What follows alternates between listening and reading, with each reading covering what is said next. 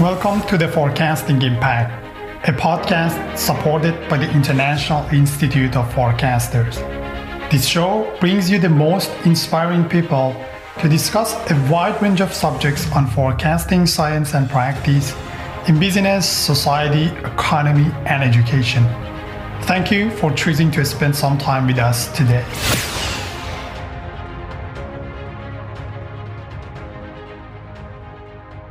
Hi, everybody. Welcome back to Forecasting Impact. It's Maddie here with a new episode and a new guest. And Sherry? Yeah, hi, everyone. It's Sherry. I'm back. And I'm so looking forward to our guest today, who is on that crossroads between practice and academia. And that's what interests me so much. So I'm very much looking forward to this conversation. Yes. We have today Mike Gilliland. I'm going to introduce him and then we start off our conversation with him. Mike Gilliland is a product marketing manager at SAS. He's a member of the board of directors of the International Institute of Forecasters, an associate editor of Foresight, the International Journal of Applied Forecasting. He has authored and co-authored several books in business forecasting domain, and he is the recipient of Lifetime Achievement Award from the Institute of Business Forecasting and Planning. I'm really excited to have you here in podcast, Mike. Welcome to Forecasting Impact. Great. Thank you, Madi and Sherry. Great to be here. I'm going to start off our conversation to get to know you a little bit more. I'm sure our audiences want to know. Mike, you have been in um, International Institute of Forecasters for a long time and in, in business forecasting domain for a long time. Tell us, how did you start your career and how did you end up in your current position? Yeah, my career in forecasting started, I think, kind of randomly, like some of the other guests that you've had out here. I was an uh, undergrad, majored in philosophy, uh, but I'd taken a lot of math all along. In grad school, I also did a master's degree in philosophy.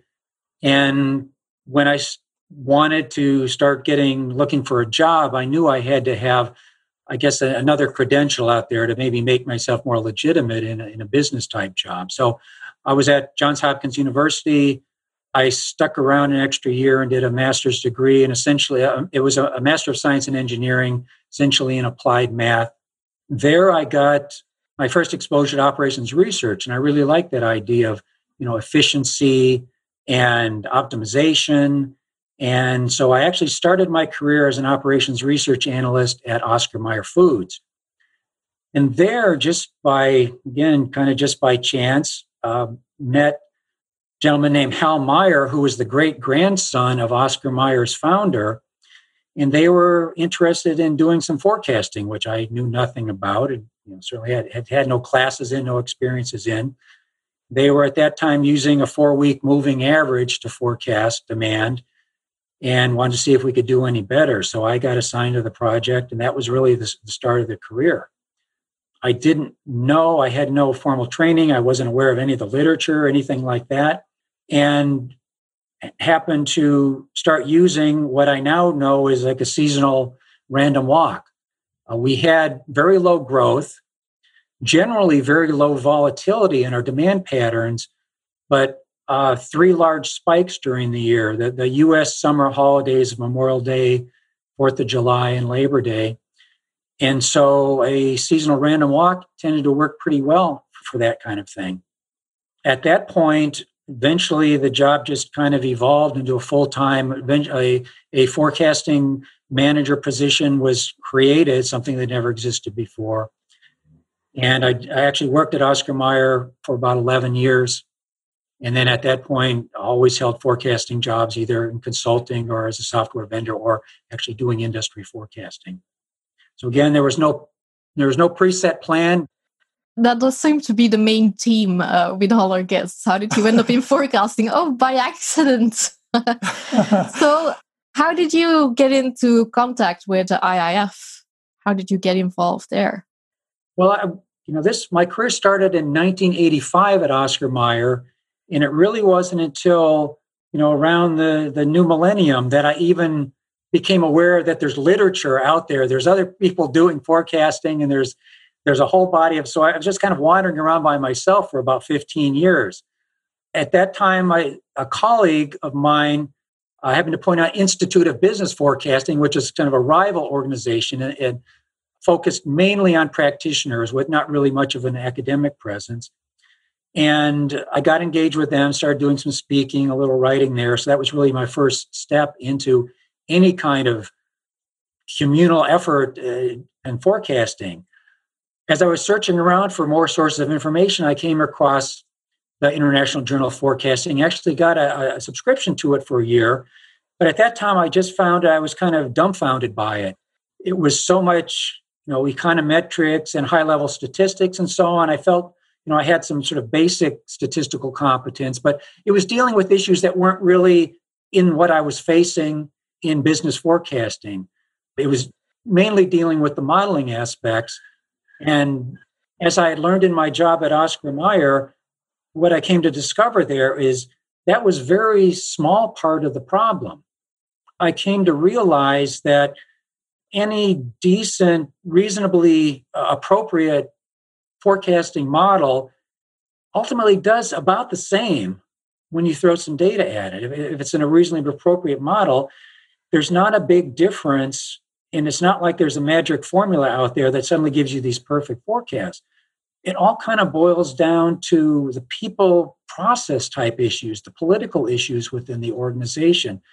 So, back to your question, I re-engaged with IIF after joining SAS in 2004. I went to the San Antonio IIF. I was actually kind of skeptical going there. Is this going to be a waste of my time? You know, I'm not going to understand most of the talks, and they're not going to be really highly relevant to the kind of issues that I'm dealing with.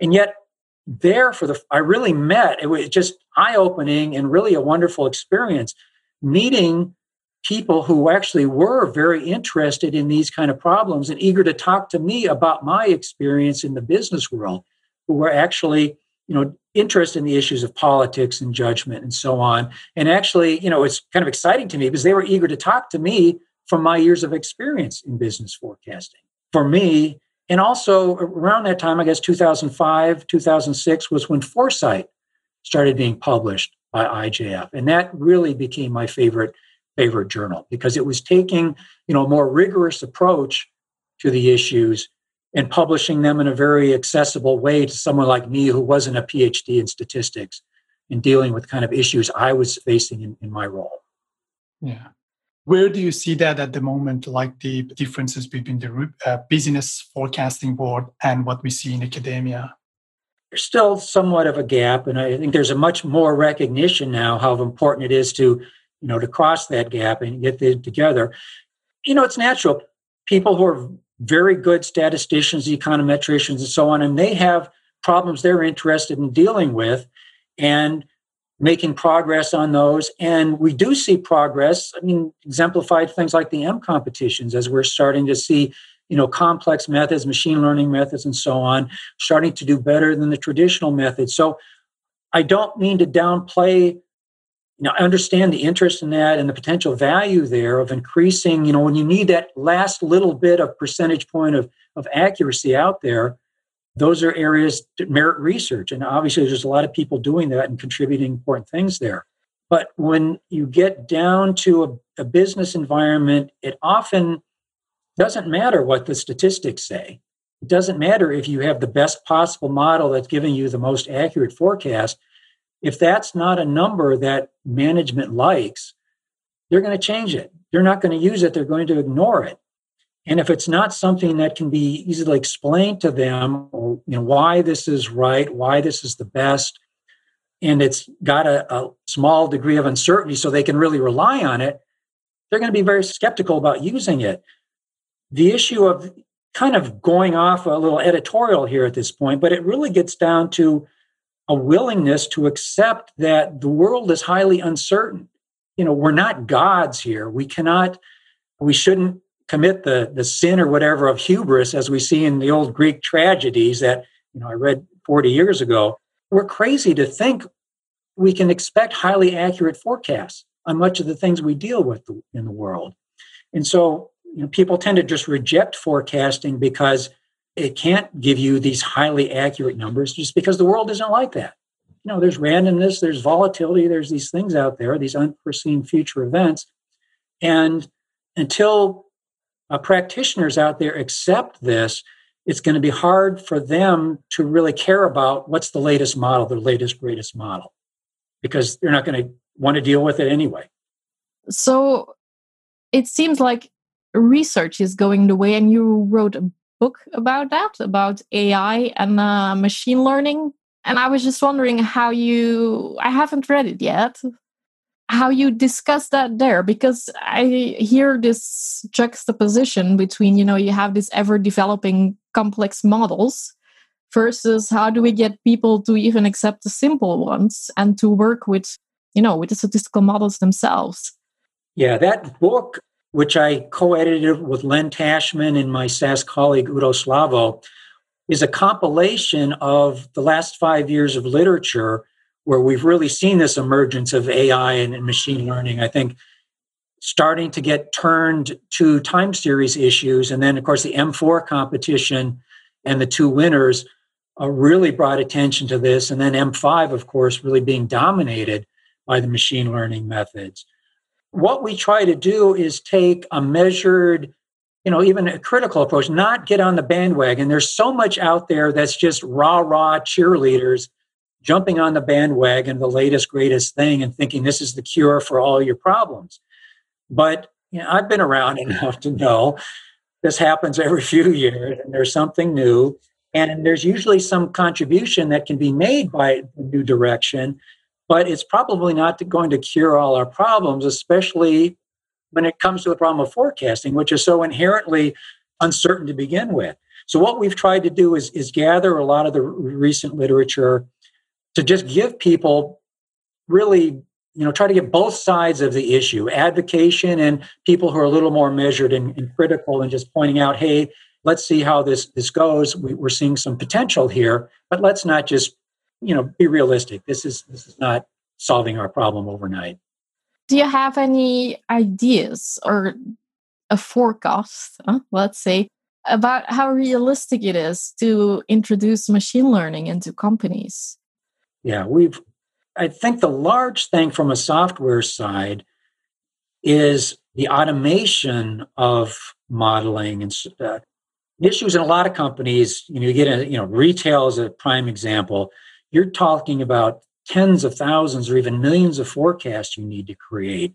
So the issue is not so much as, you know, get this building a this perfect model for one thing you need to forecast you've got to be able to do this on a massive scale so a lot of our r&d is focused on at SAS a lot of our r&d is focused on you know the automation issue and how to scale you know through parallelization and that sort of thing how to scale up to these very you know large scale problems. Definitely incorporating more we've you know in recent releases adding some you know option neural network options and so on providing the flexibility now to work with open source because it's crazy to try to deny that there's open source out there and there's all these new advances. In fact, the newest advances are almost typically coming in open source because it's, you know, first and public comes up with a new method, they publish it, they publish the open source to go with it. Commercial software is always going to be behind that because it just takes time to build it out in commercial software. And also it's good to let new methods kind of season a little bit to make sure that they really get them past the hype stage and make sure they're actually making advances. So I definitely see SAS continuing to add the machine learning and AI stuff that's not already there and available, and tons of stuff is through both our forecasting and our machine learning software. Yeah, one important factor, of course, is, and you've touched upon it before, is judgment and judgmental adjustment as in people can't leave well enough alone and they try to fiddle around with the forecasts at least that's what that's what we see in uh, in data sets and i was just wondering is that something that you encounter maybe in your role at SAS that people still feel the need to provide their input to have that adjustment opportunity at the end of the forecasting process yeah, that's there. I think among pretty much all of our customers. I think you know pretty much every business out there.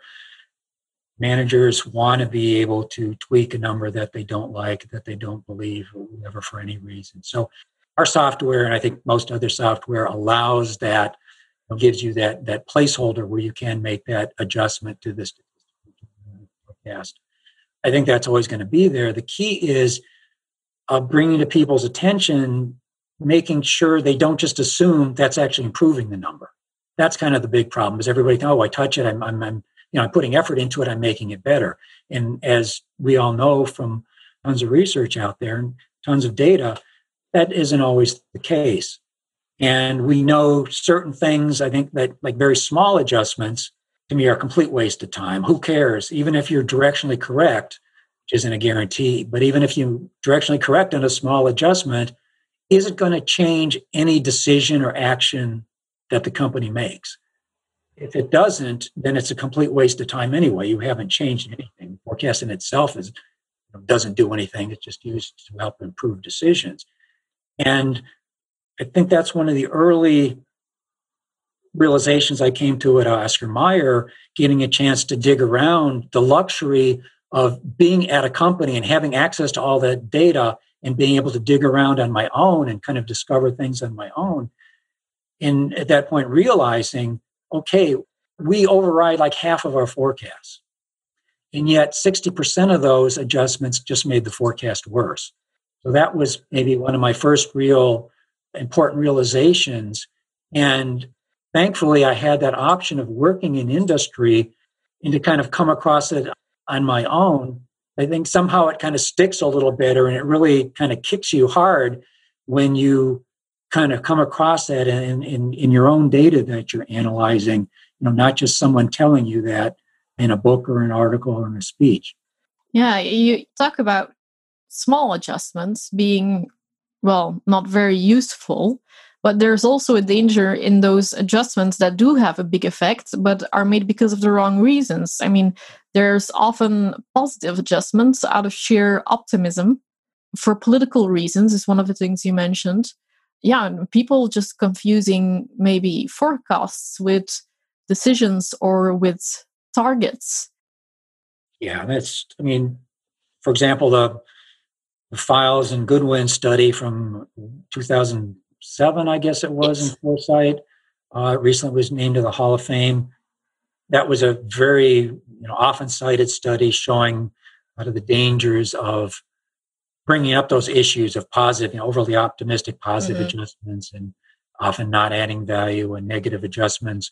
You know, you really have to be a brave soul to go into management and bring a forecast down you're not going to like to see it. So you better have a pretty good reason to, to make a large uh, adjustment like that. So, you know, we, we there's a lot of reasons you know, I can speculate on of why it happens one way or another, but it is it's really a fundamental issue out there in, in business forecasting. I want to maybe dig a little bit into that. That what's your role actually in SAS? Um, uh, some of our audiences probably would be interested to see well, what do you do there, and what can they do if they want to go to SAS as a forecaster? My job is I'm actually in the marketing department.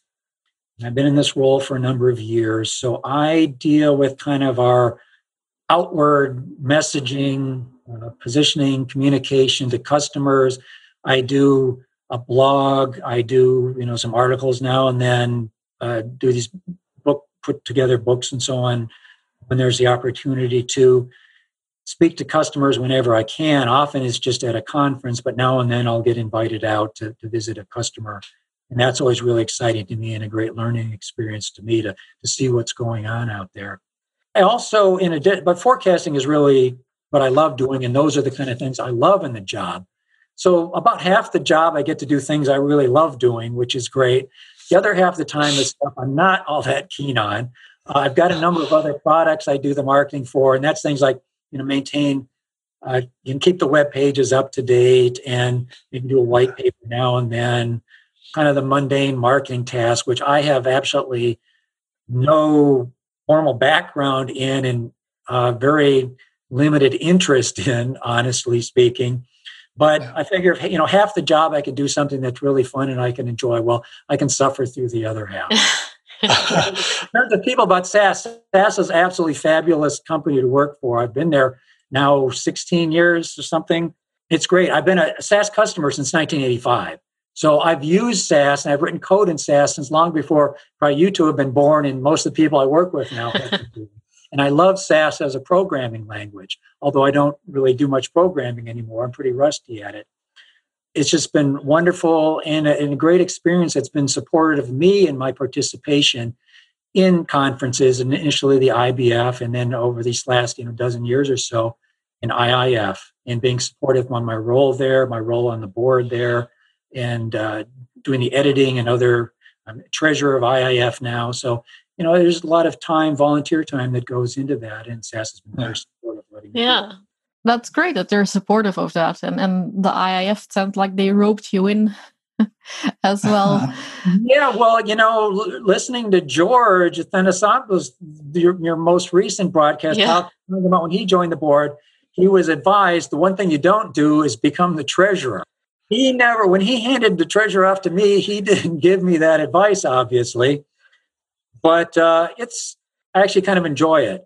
Thankfully, we're in a very strong financial position, so I don't have any worries and headaches about us going under. And it's really more of a an opportunity to see where can we take you know our used to our advantages financial stability in terms of you know maintaining or lowering costs to members and providing additional benefits to members in doing things, you know the we provide foresight we provide the ijf we provide these conferences members have been able to go free to the virtual conferences and then opportunities like uh, new things we've done this is the forecasting summer school the uh, uh, democratizing forecasting that uh, Bahman from Cardiff has been running, although that's kind of been shut down the last two years with COVID. Great things that we can do in the organization, and so uh, if I have to suffer through treasurer for you know a couple of couple of years, that's that's fine. It's no problem. Yes, and of course there are uh, new projects like this podcast that is supported by the IIF as well. So uh, we're here now thanks to the I- IIF we are eager for for good ideas and things like this that help provide you know a really critical education to people not the raw raw you know not the typical marketing cheerleading kind of stuff. Bring realistic expectations of what forecasting do show people how can we do it? How can we best do it you know with a tempered understanding and, and realization of, of the limits? And i think one other thing is i like to bring up is you know you can't solve all your business you can't always solve all your business problems with forecasting. So you also have to be open to knowing the limits of forecasting being able to recognize the limits and then find other ways to address business problems when forecasting alone isn't going to solve it if your job is to forecast heads or tails in the toss of a fair coin every day no matter how much effort you put into it you're only going to be right 50% of the time that's just the nature of what you're trying to forecast and it's not quite as extreme as that in real life, but people need to realize, you know, it's still important to realize there are limits on what you're going to achieve. And if you can't get the accuracy you feel you need to run your business, you've got to be open to other ideas. I'm kind of diverging here a little bit, but you know, one of them is if you can't forecast your demand accuracy, can you make that demand more forecastable? An organization has typically has a lot of control over how the shape of the demand, the volatility of their demand. Are they doing everyday low pricing and things tend to be more stable versus a lot of high low pricing and promotional activity where you're dry, you're purposely driving spikes mm-hmm. that are going to be more difficult to forecast accurately. So a solution if your demand is so volatile that you can't forecast it very well, maybe you can reconsider some of these motivational demand motivation tactics that you're using and find a way to motivate growth in your sales, but in a more stable, smoother, more predictable manner that's ultimately going to be more profitable to you. That's true. In when we're talking about the forecasting in business, those are the issues that they all come to mind. What type of other issues we see in business forecasting? Yeah, definitely. You've got to consider the motivation of anyone providing a forecast to you or reviewing and overriding a forecast. A typical business scenario the process is you'll have a statistically generated forecast coming out of your software. You may have a demand planner or forecast analyst who does an initial adjustment to that forecast. And then it may go into a more elaborative, collaborative consensus type process where different managers get involved and and everybody likes to think they're they're adding value, that they're they've got some little piece of wisdom that's going to make it better. But often it is just their a personal agenda. Someone may have uh, you know want to drive this target, a stretch target, to motivate people to hit. Other people want to be conservative. Maybe they they really want to focus on keeping low inventories, so they lower the forecast. So you'll keep less inventory, even though this may risk order fill rates, you know, customer service levels, and get you unhappy customers. So everybody has their own motivation. I don't know if there's anyone. I used to think supply chain were the only people you could trust because they got yelled at for too much inventory and they got yelled at for not filling orders. But I'm not even so certain now that, that we can trust anybody in, in the process for giving us a straight answer. Well, that's a little bit depressing. uh, but yeah, unfortunately, it is just something that we need to work on. And that's one of the reasons I've been such a strong advocate of forecast value added because that forces you to go in and make those step by step comparisons. You know, what would a naive forecast have done is the most basic comparison. What did your statistical model do? What did the analyst override? What did the marketing person override? What was your final consensus forecast? And did it, uh, the general manager or CEO make a final executive adjustment to it? Until you measure those and track them, you don't know if you're you're adding value by all this effort. I mean, obviously, we're spending lots of management time and spending a lot of resources doing this, but until you go in and, and measure that, you ultimately don't know. We are enjoying the conversation. There's a lot in business forecasting that we can discuss there. but we're going to move on our conversation to the last part where we end up our questions with two quick questions what is your favorite forecasting uh, method? I would say naive one. So many time series things you forecast can't really be improved at all or much at all from naive one. So mm-hmm. that's always the starting point, the no change model for any kind of forecasting. When you look at it's like Steve Morlidge's, you know, he, he won a Hall of Fame for a series of articles on quality quality of forecasting. And one of the things he found in some of his studies is like you know half the forecasts that the businesses are using in these study companies were less accurate than the, na- the naive one that shows you there's a fundamental problem in real life forecasting out there that if half the time we're doing worse than this that's that's an issue long answer to a short question no excellent and the second question you have written quite a few papers and also uh, several books and obviously you have uh, read a lot of them. What's your favorite forecasting book and paper? We want to know both. Okay. Well, I'll start with the papers. And as I just mentioned, those Steve Morlidge series of five papers published in Foresight and Foresight Quality are big favorites of mine. But I'm going to mention two others. One sure. is 2009 from Makridakis and Taleb. They did a special issue in IJF on forecasting planning under conditions of great uncertainty. So their article, you know, living in a world of low levels of predictability, fantastic. Uh, that when that came out, I did a blog about it, saying this is my favorite article of all time at that time. I still think it's very important. If people have not seen it, they should look at it because you know they're really kind of kicking people in the teeth and telling them the world is you've got to re-deal with this reality that the world is uncertain and you can't have these high expectations for highly accurate forecasts and people do need to be kicked in the teeth sometime to get this through their head that this is the, reality they've got to deal with. One other thing, and this is also by Makridakis, Rob Hyndman, and Fotios Petropoulos, was in the M4 special issue of IJF on forecasting in social settings, the state of the art. Now, honestly, I didn't read that article immediately when they were talking about forecasting in social settings. I I had no idea what they were, you know, what that was about. It was like, you're in a party or something, how you talk about forecasting. what was it? When I finally read that, you know, like a month later, it's like, this is fantastic. And I liked it so much. And thankfully, uh, we got permission to uh, open access. We published it as the opening of the new business forecasting collection, uh, the, the AI and emerging thing. That is the opening standalone chapter uh, because we thought that was so important, so valuable from three of the absolutely top people in the field and wanted to get as much attention as possible to that. So those are a couple of articles. Books, again, but I, I think most of your people have violated this rule about naming it to one. So I'm going to list a couple of favorites here. Uh, going back, you know, the classic forecasting methods and applications by Makridakis, Wheelwright, and, and Rob Hyndman. Also, very much enjoyed hearing Rob's podcast where he described how he got engaged with those two guys as a very young man, as a very young statistician, how he actually got engaged with them and became the, the third author on the mm. third edition of that book back in 1998. So thank you for bringing that story to me through that podcast. I really enjoyed it. Another one that's I don't think noticed or I don't know how aware of it is in the forecasting community is a book called Sales Forecasting: A New Approach by Tom Wallace, who recently passed away, and Bob Stahl.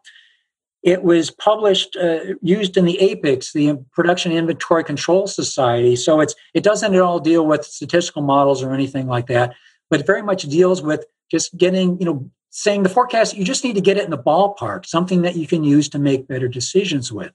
So I think that's got a very important message, and it's it's probably not uh, you know that that much recognition within the, the formal forecasting community. Another more recent one, Demand Forecasting for Managers by Stephan Kolassa and Enno Siemsen. Short book, great, easy read. I, I, think it's a terrific book by a couple of you know really important contributors in the field. And then finally, a book called Understanding Variation by Donald Wheeler. Not a forecasting book at all. It's more about uh, you know by a, from a guru in process control field and it's really just a takedown of management reporting in general and the lack of recognition for uncertainty and randomness and that sort of thing. So, although it's not directly a forecasting book, I think it's very keen for forecasters to be aware of the, that book, and it's got a lot of useful thoughts for the forecaster. Amazing. Such yeah, a good list to, to look at. Those are very interesting suggestions. My my to read pile really mm-hmm. keeps on growing every month. Well, I think there's so much we can learn by other fields. And uh, sure. actually, I think being a philosophy major, sometimes people, well, why the hell did you measure in that, major in that? What good is that ever going to do? But it kind of gave you more general skills of analysis and criticism and so on. And I think that in itself is very valuable that you can apply to whatever field. In this case, you know, from the process control, statistical process control standpoint, there's things I think are, are very applicable to forecasting. Definitely in my to-do list yeah, to, to read that book for sure. Um, thank you so much, Mike. It's been amazing to have you. Uh, thank you so much for uh, sharing your thoughts with us and with our audiences. Uh, I truly enjoyed our conversation and um, I hope uh, we can have you one more time uh, at least and, our podcast in the future. And yeah, get to see you sometime again um, in person, maybe next I, uh, ISF. next year, please. I hope. Yes, yes. I mean, it's great that we have the opportunity to do the virtual one, but I am also really looking forward to having a live ISF again. Yeah. Uh, and as you can hear, you were a great guest because Mahdi is already trying to rope you in for a next session. So awesome. Yeah, I've got some more bullet points. I'm glad to go through it anytime. Excellent. yeah, sure. Um, we'll have you again in here. That would be great. Yeah, thank you so much. And thank you so much, everyone, for listening. And uh, yeah, uh, see you next time. Thank you both. Wonderful. Good yeah. to see you all. Bye bye. Thank you for taking your time and listening to Forecasting Impact. If you like this show, please subscribe to our podcast and leave a review. You can follow us on Twitter and LinkedIn at Forecasting Impact. Ask your questions and share your thoughts with us. We appreciate you and we look forward to seeing you at our next episode.